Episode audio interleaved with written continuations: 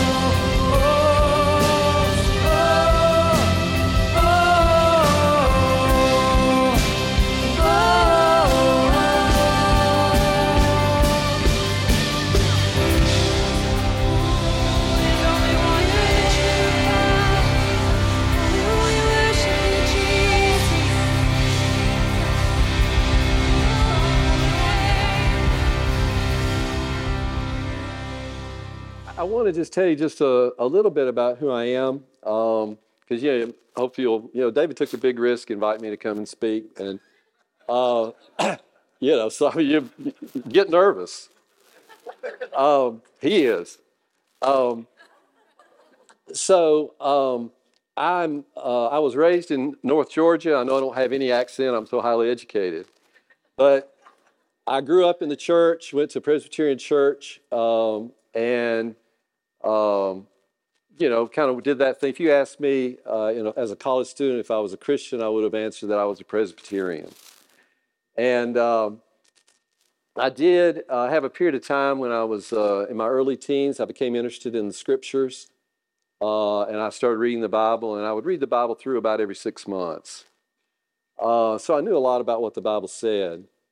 Uh, but it wasn't until my first year in law school. Uh, and that's the other thing David left out. I'm, I'm a lawyer too, and what's not to love about that? Um, and uh, in nineteen seventy-six, in my first year of law school, uh, I was in the University of Georgia, and I uh, was living in a little dinky quadruplex. Uh, I paid eighty-five dollars a month for that place. I had homemade furniture. It was really nice. And uh, and as I was going up in that period of time, and then upon my arrival at school, God had been really starting to to woo me and to come after me. And, um, all right, I, you know, I'm, and I'm, I'm going to cry. I, I'm going to get you to laugh. You're going to cry. It's, this is the way it's going to work. Well, I'm going to cry. You bet I cry, but I'll cry. Okay. So, and during that run up to that period of time, the Lord really had been wooing my heart. And when I arrived on campus, I had a few books to read. I had, and I had my Bible. And, uh, As I said, not too many people that go to law school can say this, but the first year of law school was absolutely the best year of my life. And I sat in that in that apartment night after night after night after night after night, overwhelmed by the love of God. And I realized that John three sixteen is not just God so loved the world, but that He, God, loved me. Isn't that amazing? And the kindness of God and the love of God just swept over me night after night after night. The kindness of God, you know, really brought me to repentance.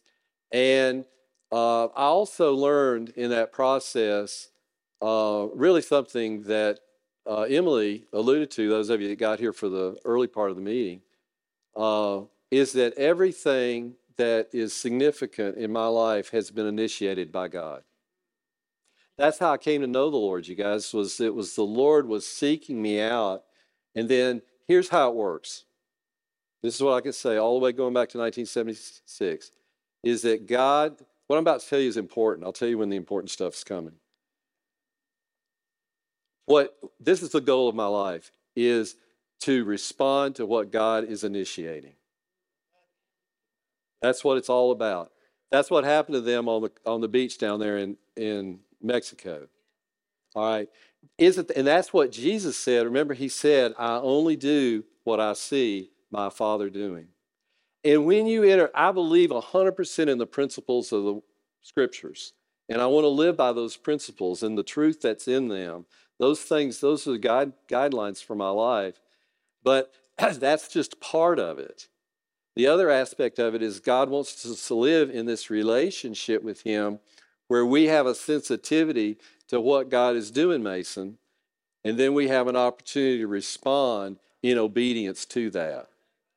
And that's what, I'll tell you what, I can tell you, honest to goodness, that uh, I have lived a very, very adventure-filled life because of that.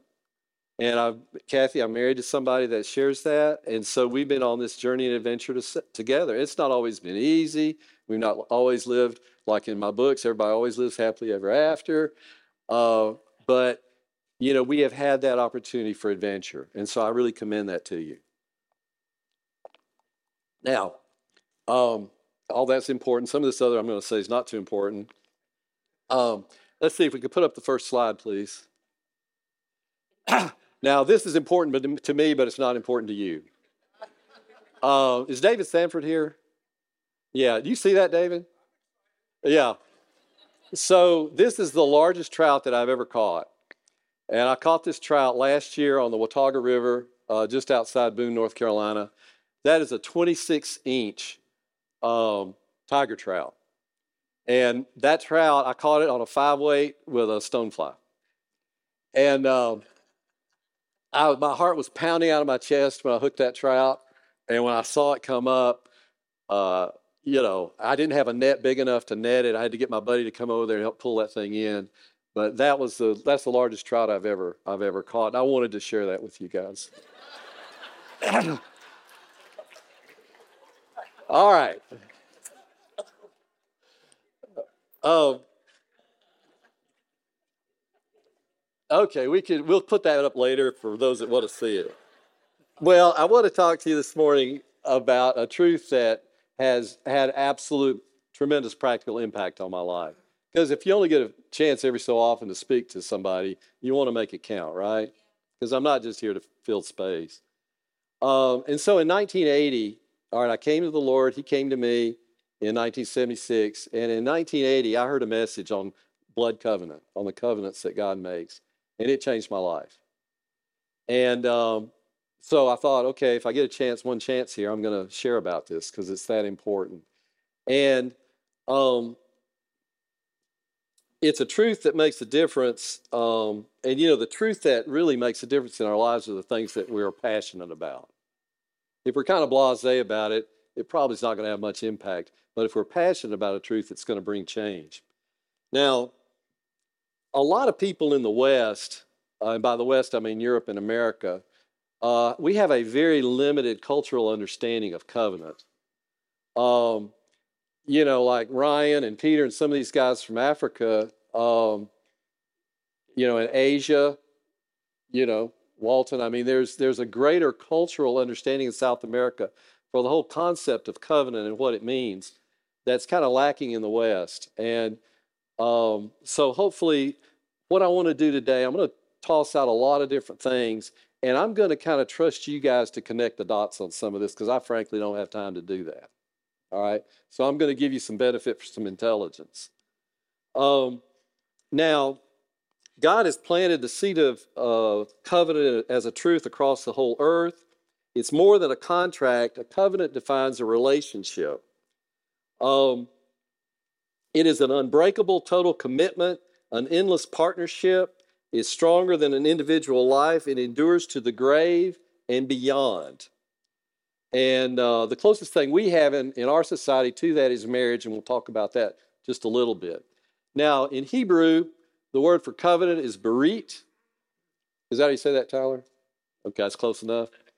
And I got a Jewish friend here. Um, and it's derived from the word cut. Bear means cut. And to make a, a blood covenant means to cut a covenant. Now, um... the first example of the blood covenant in the Bible is in Genesis chapter fifteen. And I'm going to just read this story. We're going to read this story together and talk about it a little bit. And so it says that um, after this, the word of the Lord came to Abraham, or Abram rather, at that time in a vision. Do not be afraid, Abram. I am your shield and your very great reward. But Abram said, O sovereign Lord, what can you give me since I remain childless? And the one who will inherit my estate is Eleazar of Damascus. And Abram said, you have given me no children, so a servant in my household will be my heir. Then the word of the Lord came to him. This man will not be your heir, but a son coming from your own body will be your heir. And he took him outside and he said, look up at the heavens and count the stars, if indeed you can count them. Then he said to him, so shall your offspring be. And Abram believed the Lord, and he credited it to him as righteousness. So far, so good. Okay, Abraham's doing good. And this whole thing about being credited, you know, that's talked about in the New Testament. I mean, when you get a mention in the Old Testament and New Testament, it's usually a good day. He also said to him, I am the Lord who brought you out of Ur of the Chaldeans to give you this land. So he's received a promise about his inheritance, right? His people, to take possession of it. Of it. But Abram said, O sovereign Lord, how can I know that I will gain possession of this, of it? So, of course, now he's questioning God. So what does God do? Well, I mean, he slaps him down and says, you're just a, you just have no faith. What's wrong with you, Abram? Okay? So let's find out what happens next. So the Lord doesn't do that. He said to him, bring me a heifer, a goat, and a ram, each three years old, along with a dove and a young pigeon. And Abram brought all these to him, and Abram knew what this was about. He didn't have to be told that something like this was about what God was about to do. And so Abram brought them, and he cut them in two, and he arranged the halves opposite each other. The birds, however, he did not cut in two, in half. Then birds of prey came down on the carcasses, but Abram drove them away. And as the sun was setting, Abram fell into a deep sleep, and thick and dreadful darkness came over him. That's the power and the presence of the Lord. If you ever have an encounter with the Lord, something like this can happen. Keep going. When the sun had set and darkness had fallen, a smoking fire pot and a blazing torch appeared and passed between the pieces. This is a manifestation of the presence of the Lord and how it was interpreted visually by the one that wrote this. And on that day, the Lord made a covenant with Abraham and said, to your descendants, I give this land. Okay? This is spectacular. All right? Now, this is spectacular. This is a this is the example, the first example in the scriptures of a blood covenant. Now, not only did the, the reality of this covenant, the promise that God was making to Abram, um, he confirms that at other places in the scriptures. I think we've got another one, Second Chronicles. Look at this. O our God, did you not drive out the inhabitants of this land before your people Israel and give it forever to the descendants of Abram, your friend? If you want to know what's going to happen to that piece of land in the Middle East, frankly, I have to tell you, you don't need to look at Fox News or C N N. You really don't. I'll save you the trouble, okay? You can read in the Bible and find out that God has made He's already decided that particular issue. And I just want to say this is confirmed through the scriptures. There's one more I had. Put that next one up if you don't mind. He remembers his covenant forever, the word he commanded for a thousand generations, the covenant he made with Abram, the oath he swore to Isaac. He confirmed it to Jacob as a decree, to Israel as an everlasting covenant. I mean, how much more emphatic can you be? To you, I will give the land of Canaan as the portion you will inherit. When God makes a covenant, he's serious about it. All right, and he is serious about being faithful to the covenants that he makes. Now, um, one thing in that Second Chronicles scripture, if you put that back up real quick, he talks about Abram as his friend. Do you see that? And that's not just saying that Abram is his buddy. When you see that word friend in the scriptures, that's a covenant term. That's a covenant term. You know that in Proverbs it says that there's a friend who sticks closer than a brother. You remember that? And then when Jesus turned to his disciples and said, I don't call you servants, I call you friends. That's a term, that's a covenant term that's talking about the connection that is established between two people that are joined in a covenant. And it's way beyond anything. It's akin to marriage, even In, in context of, of, of other relationships as well. So what I want to do today at this point is um, I need a uh, volunteer from the studio audience. All right, come on up. David Uri, come on down. Okay, so I appreciate all you coming here today to be the public witnesses to this covenant between David Uri and myself. And um, we want to do this in public, because to be valid, a covenant has to be witnessed. That's why when you have most people, I mean, it's okay to get married down at the courthouse, but even they have witnesses. And there had to be witnesses to that marriage certificate, remember? But that's why you have these public declarations of, of covenant. So um, I've gotten to know David. We've gotten to be uh, buddies, okay? After fact, we've had dinner with him and Polly, and we've been to their house. They've been to our house. We've gotten to know them. And Um, I've decided, David and I have talked about it, and we've decided that we're going to enter into a covenant together, and we're going to let you guys witness this. I have to tell you, this is all pretend, because David's going to get really nervous here in a minute when he finds out a few things he's committing to. Um, now, one thing I'd like us to do, first thing we're going to do is um, uh, we're going to exchange our coats, and I've got this jacket here, and this was, actually, this was made in Israel. Probably Walmart. Yeah.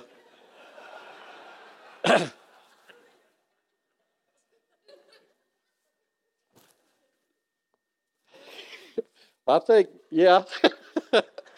Well, and, and by exchanging our coats, what we're doing, we're committing to each other and saying that all I have, all my resources uh, are yours. Um, you know, all of my, my money. I've got my wallet here. You got your wallet, buddy? Yeah. This credit card right here, uh, this is Kathy's. It's got triple the credit limit that mine does, just so you would. All right. So we're exchanging. I have a triple A card. All right, we're exchanging that. And, um, you know, we hadn't talked about this beforehand, but I need to know how much is in that retirement account. And um, let me, I'll tell you about my E G I for last year. I'll just whisper it in your ear. Oh, yeah. Okay, Polly, you've got it made. I mean, you're really sad. I could, I could tell. Um, you know, so, um, you know, my four oh one k, everything, you know, you got, you got access to that now. Uh, this checkbook, um, for those of you that were born after nineteen ninety-eight, this is this this piece of paper. You can you can write numbers and names on this, and it's just like your debit card, except it goes to the bank. It's it's complicated, all right. But uh, now he shares that the names on this. By the way, it says on here the names on this checkbook. It says Robert A. Whitlow and Catherine M. Whitlow. Do you know? Do you know why it says that? Because yeah, that's right. It's a joint account. This is a, we got an accountant up here, um, a banker or something. But that's because when uh, just remember what happened to Abram after he made a covenant with God. What happened to him? He became Abraham. Before he was Abram, he was that means exalted father. Abraham means father of multitudes. Every time God makes a covenant, it's, it produces fruitfulness, okay? This, that's one of the dots. You're going to have to connect that, all right? And so when Kathy McClure and I were married, she changed her name. She took we she took my name. And you know what that means? She has access to every single penny that I put in this. She has the legal right to it. And I have the legal responsibility to care for us, for her, in this relationship. And you know who we are? We're the bride of Christ. I'm serious. This is a big deal. No, you're not done. Oh, yeah, baby. All right. There is one thing I need to tell you. Um, you know that our, you saw our pool in the backyard? Yeah, we got an old swim pool with a vinyl liner, and that liner, they're telling me now that it may need to be replaced. And the last time we replaced it, the guy called, he said it was three thousand dollars how much we paid the last time. This time he said it's going to be eleven thousand dollars. And, and so, you know, I may need your help on that, but I know that's not a problem. Okay. That's, okay. That's great. All right, I've got I've got this now. Um Let's see, what else? Oh, let's exchange our belts.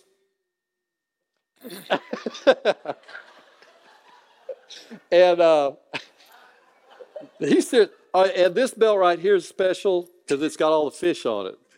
It's all right. This is special because it fits. All right. So we're exchanging our belts. And when we exchange our belts, that means that um, my strength is now at your disposal. David, David and I are about the same age. You can't really tell. I know by looking at us, we'd be younger. But um, you know, David's pretty stout. He's a, he's not one of these guys that's just coasting into old age. I mean, he's he's meeting it. Okay, and uh, so he's yeah, he's had all his redos. You know, he's uh, he's got the new knees and all that kind of stuff. So, but all of his strength is now available for me, and all of my strength. Are y'all connecting the dots on this? Okay. All right, so we're exchanging our belts. If you ever need me, seriously, day or night. Actually, this is actually true. All right, if you ever need me, day or night, you know, you call. I would do anything to be there for you. You know that. Okay, all right. That's kind of sweet. Y'all could kind of like that. Um, then we also need to exchange our weapons. So I got a weapon here.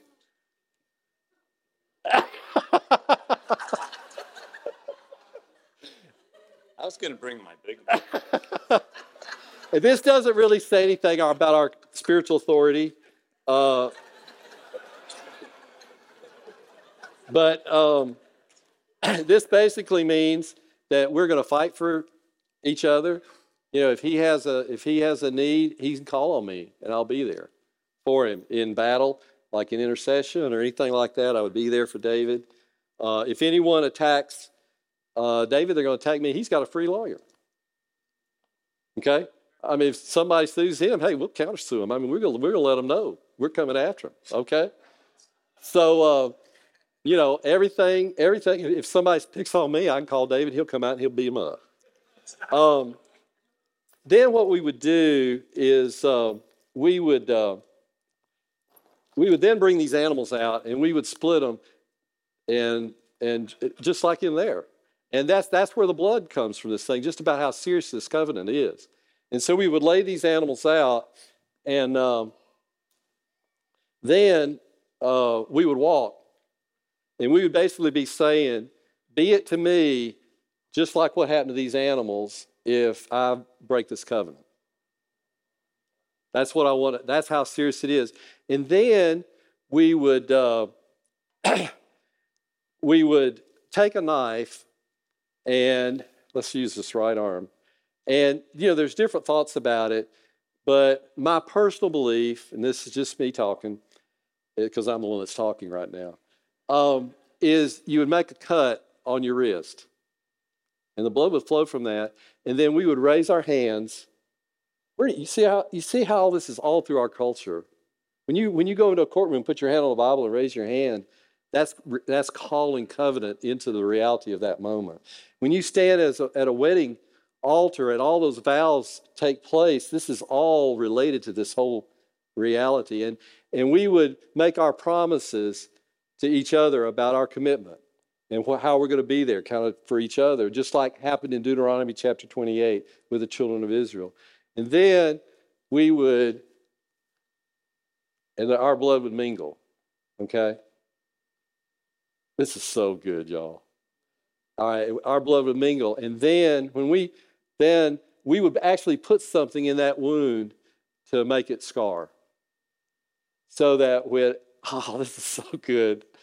So whenever we looked at it, we were reminded of the promises that were associated with the covenant.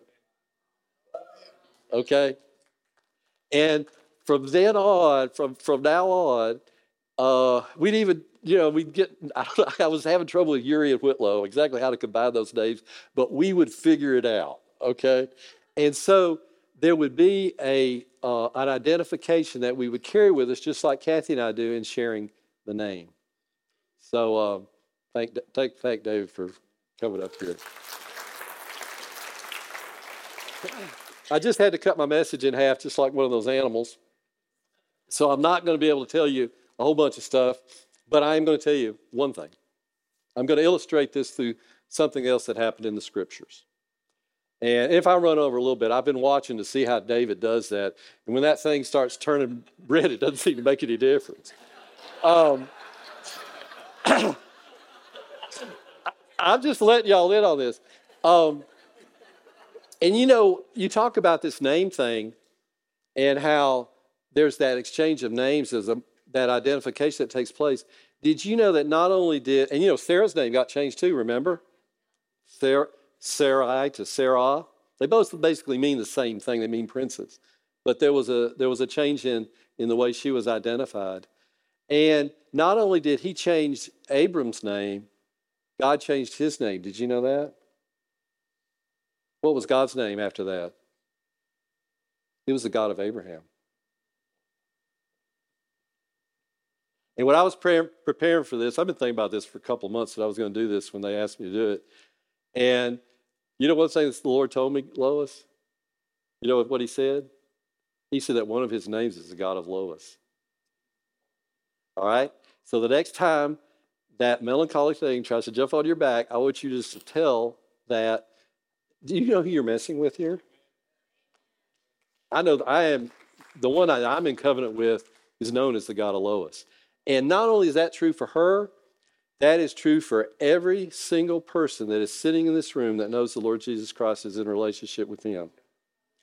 That's the truth. And I want to, we're going to do something right now. We're going to keep going. This is not the end of the meeting, so don't get excited about that. um, we are all going to say that he is, you're going to say, he is the God of, and then I want to put your name, you to put your name in it.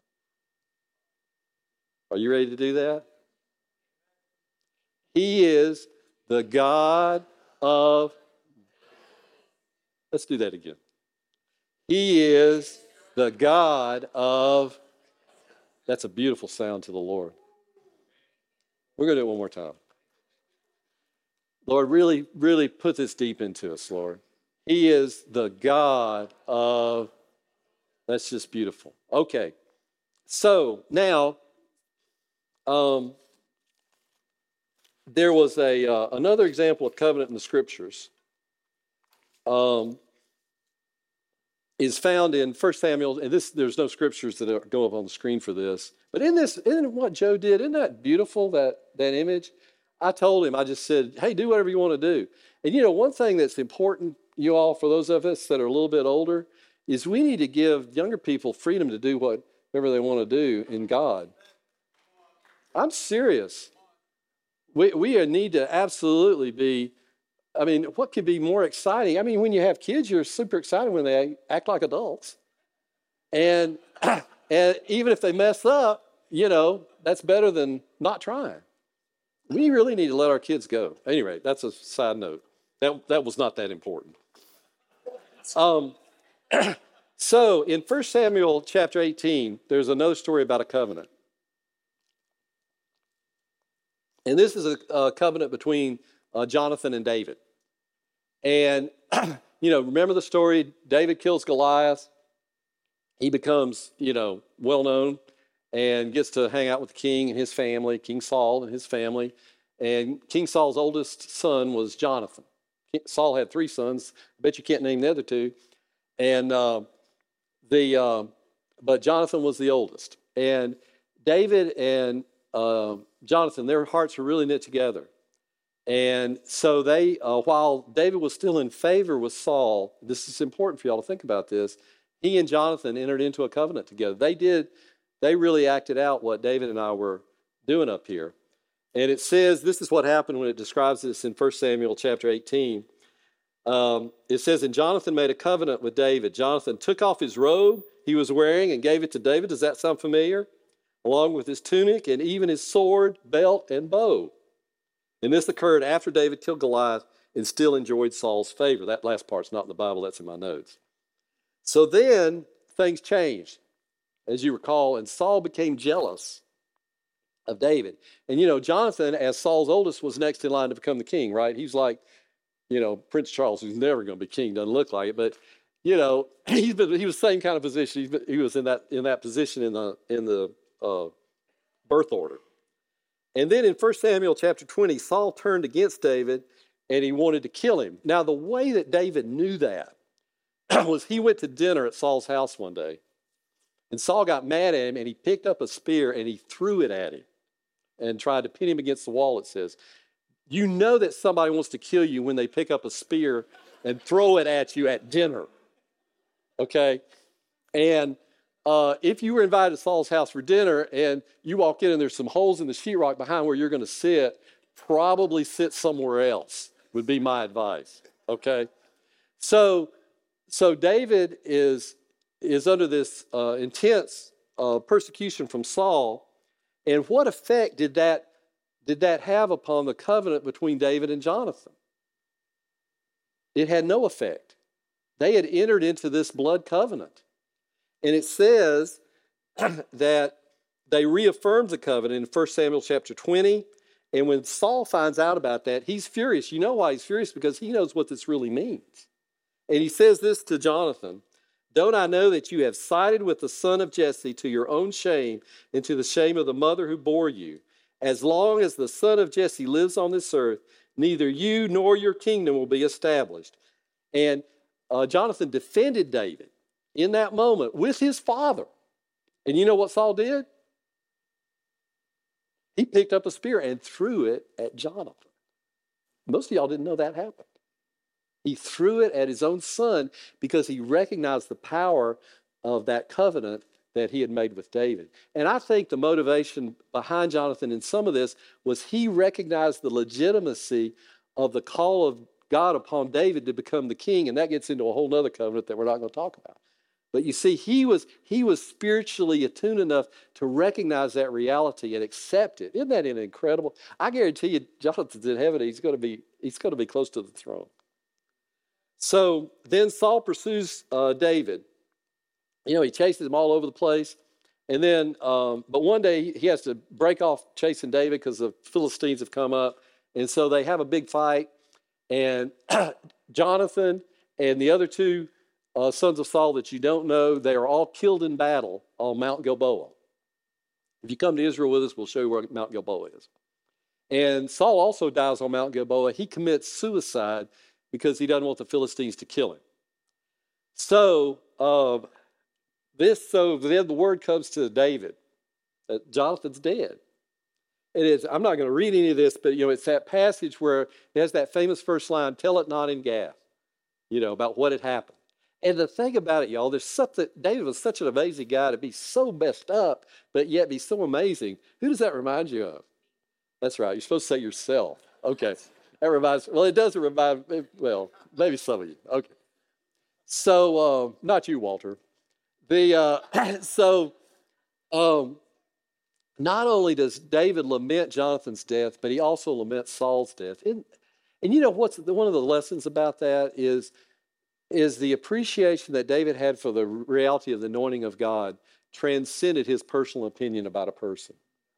Now, there's no excuse for the character flaws that existed in Saul. They cost him the throne. Do you understand? But the power of the anointing and the respect for the anointing is a big deal in God's view. Okay, you can just put that somewhere and see if it ever works.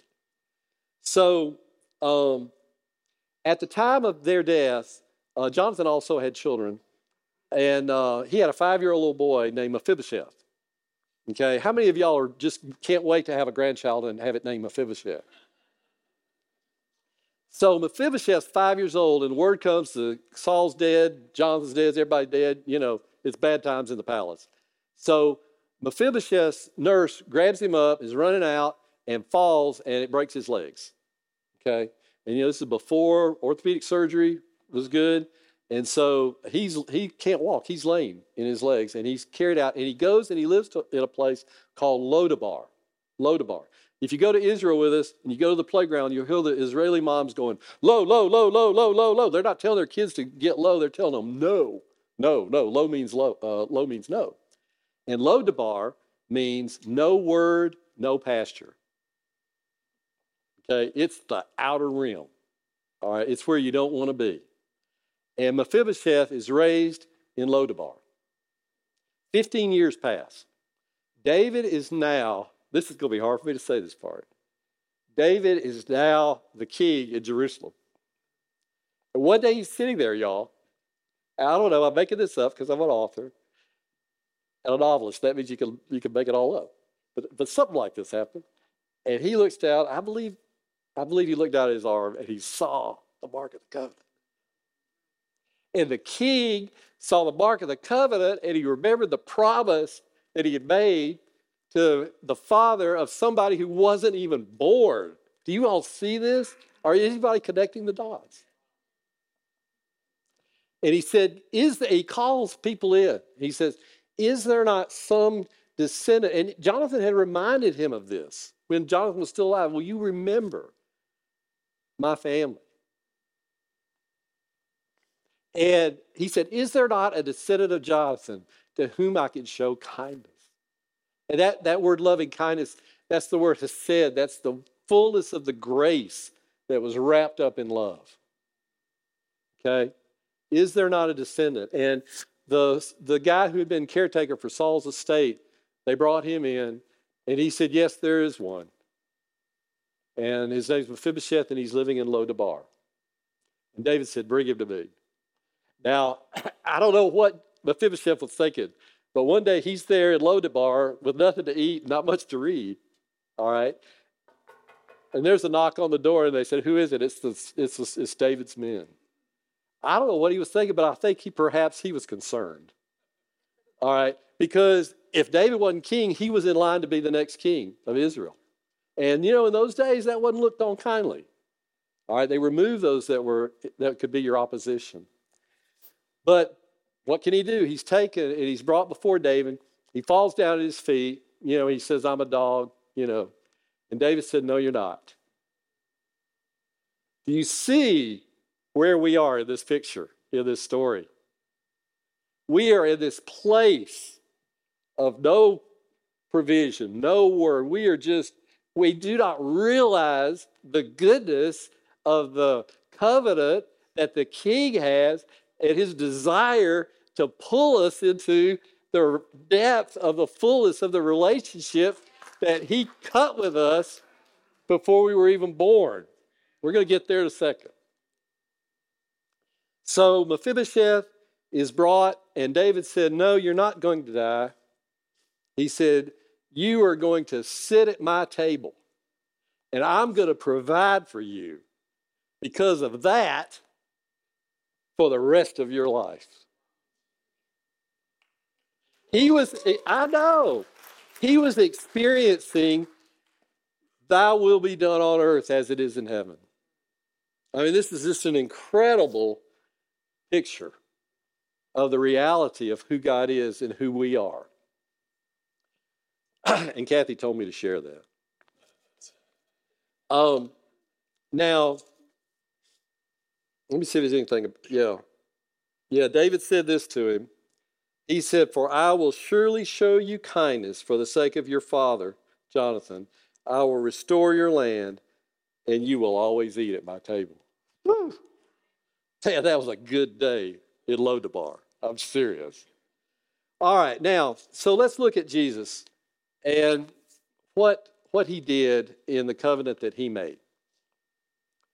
And um, the um,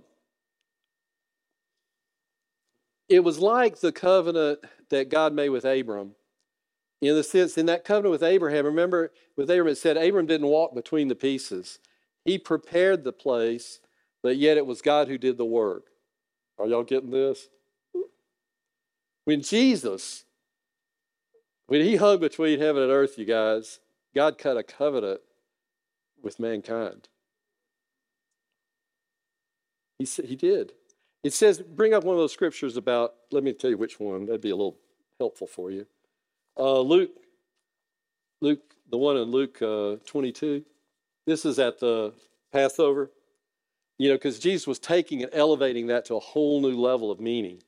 He said, this cup is the new covenant in my blood, which is poured out for you. And then see the one in Matthew twenty-six. It said, then he took the cup, gave thanks, offered it to them, saying, drink from it, all of you. This is my blood of the covenant, which is poured out for many for the forgiveness of sins. See, those the disciples, you guys, they didn't fully understand what Jesus was saying, but they understood a lot more than we do. When he starts talking about this covenant thing, and he's already told them that their friends, his friends, you know, they're they're picking up on something big is up with this. And of course, after his resurrection, they understood the full the full manifestation of it. Um. So, goodness, I'm still way under what David does. So hold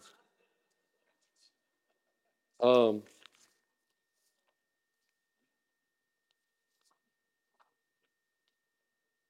Yeah, I know. I know. Y'all are being nice. Is anybody bored yet? Okay. If you said yes, it wasn't going to make you different. Um, yeah. Wow. You know what we do with Jesus? You know, what do we give him? We give him our filthy rags, right? You see all this stuff?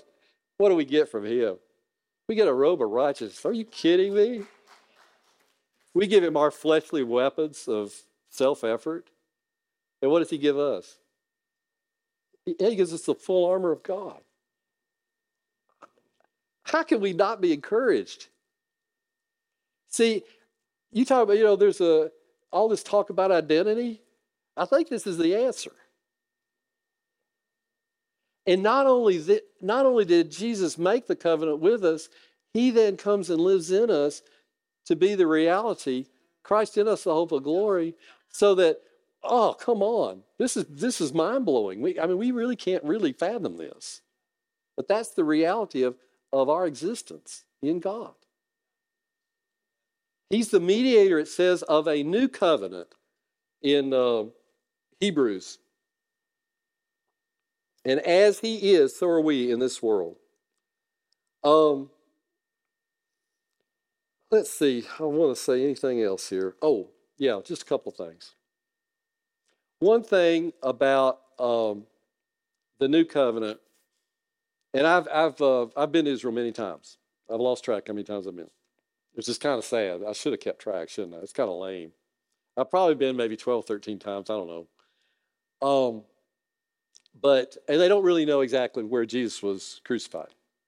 There was a couple of places, um, but. Um, One thing about it, I want to kind of dispel a, one common misconception. Jesus wasn't crucified on a hill by, far away. That's in a hymn, but it's not in the Bible. Um, the Bible says in John that where he was crucified, many saw him because they passed by and the place was near the city. That's what it says in the Scriptures. And that way the Romans crucified people, they crucified them on the roads, by the roads. It was a deterrent.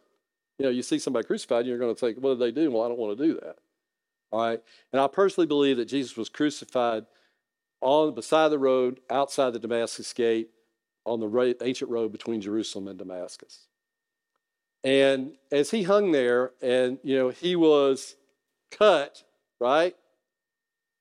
And then he was pierced, right? And he'd already been brutally beaten past recognition, right? And when he was rec- when he was resurrected, what was different? Everything that was, he was marred beyond human recognition.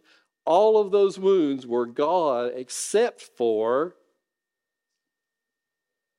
he said, put your hands in my side, touch my hands. He said, this covenant is going to endure. I'm telling you, and when, listen to me, when God makes a covenant with you, do you think he has the ability to keep it?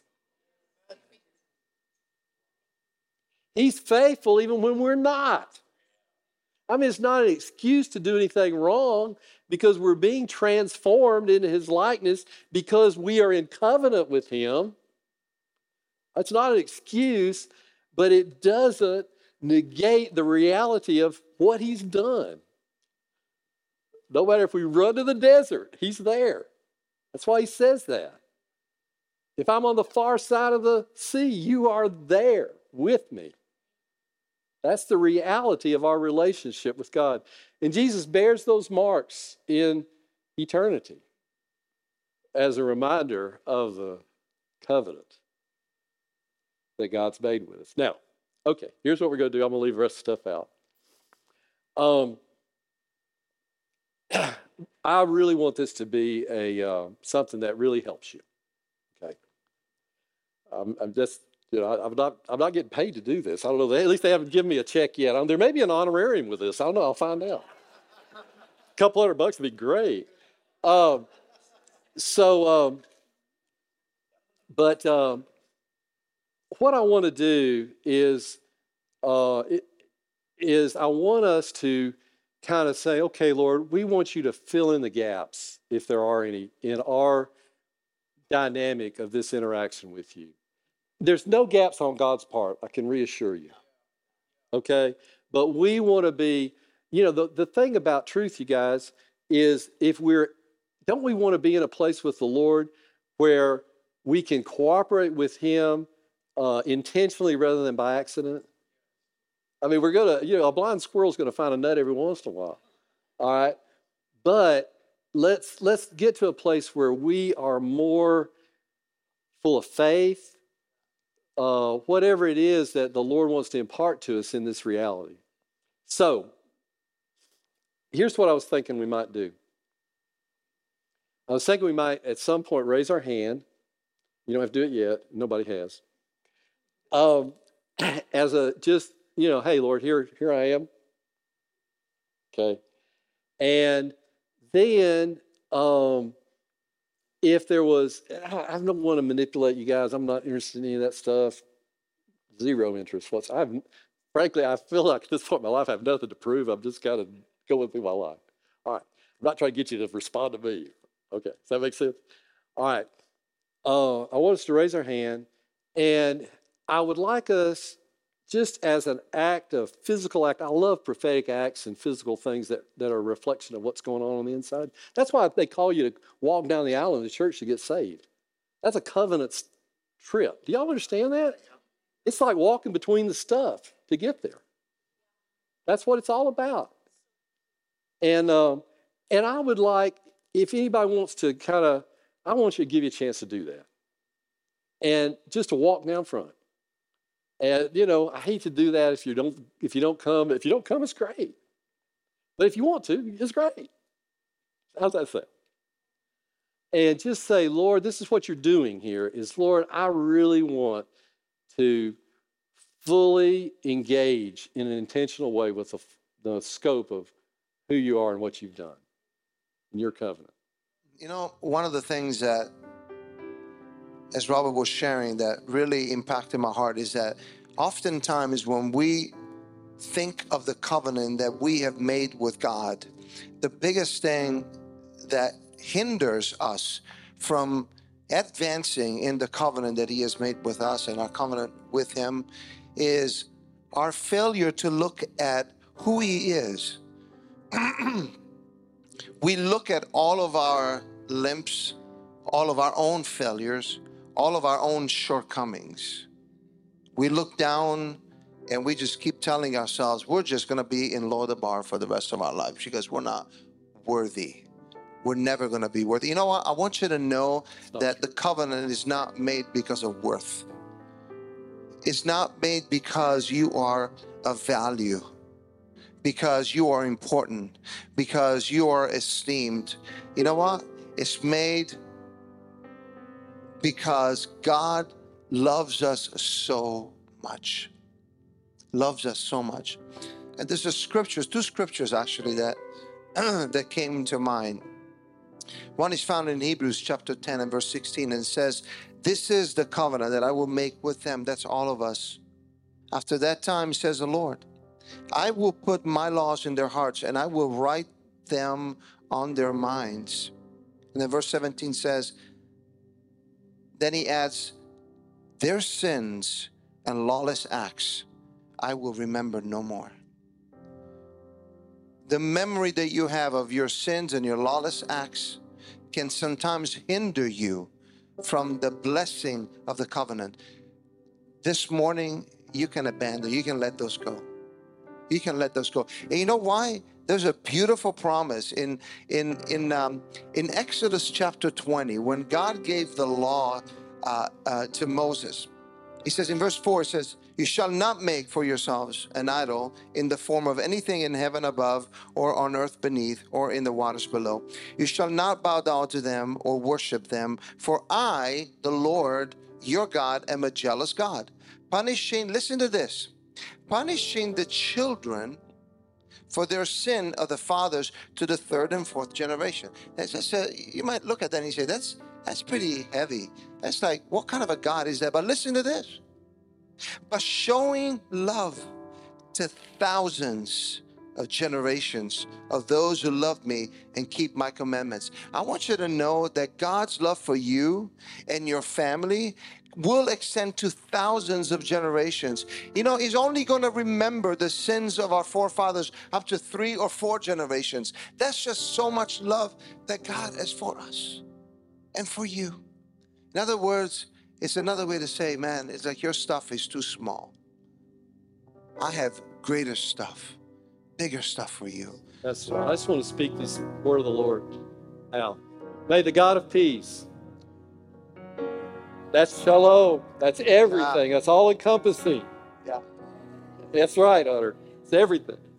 May the God of peace, who through the blood of the eternal covenant brought back from the dead our Lord Jesus, that great shepherd of the sheep, equip you with everything good for doing His will. And may He work in us what is pleasing to Him through Jesus Christ, to whom be glory forever and ever. Amen. Amen. Amen. Yeah, yeah. Bless the hey, Lord. Thank you for watching the Sermon of the Week.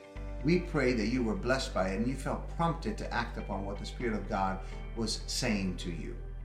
If you live in the Charlotte area, we would love for you to come and worship with us at one of our weekend gatherings. That way you can find out more about our church family and what we value most. We encourage you also to give to our ministry so that we might continue spreading the gospel of Jesus to our city and throughout the world. To do so, you simply go to mission community dot c c, click on the Give button, and the rest is simple. Lastly, I would encourage you to check out the remaining content on our YouTube channel. And don't forget to subscribe. That way you will receive all of the reminders for fresh content that we put out. Have a wonderful rest of your day.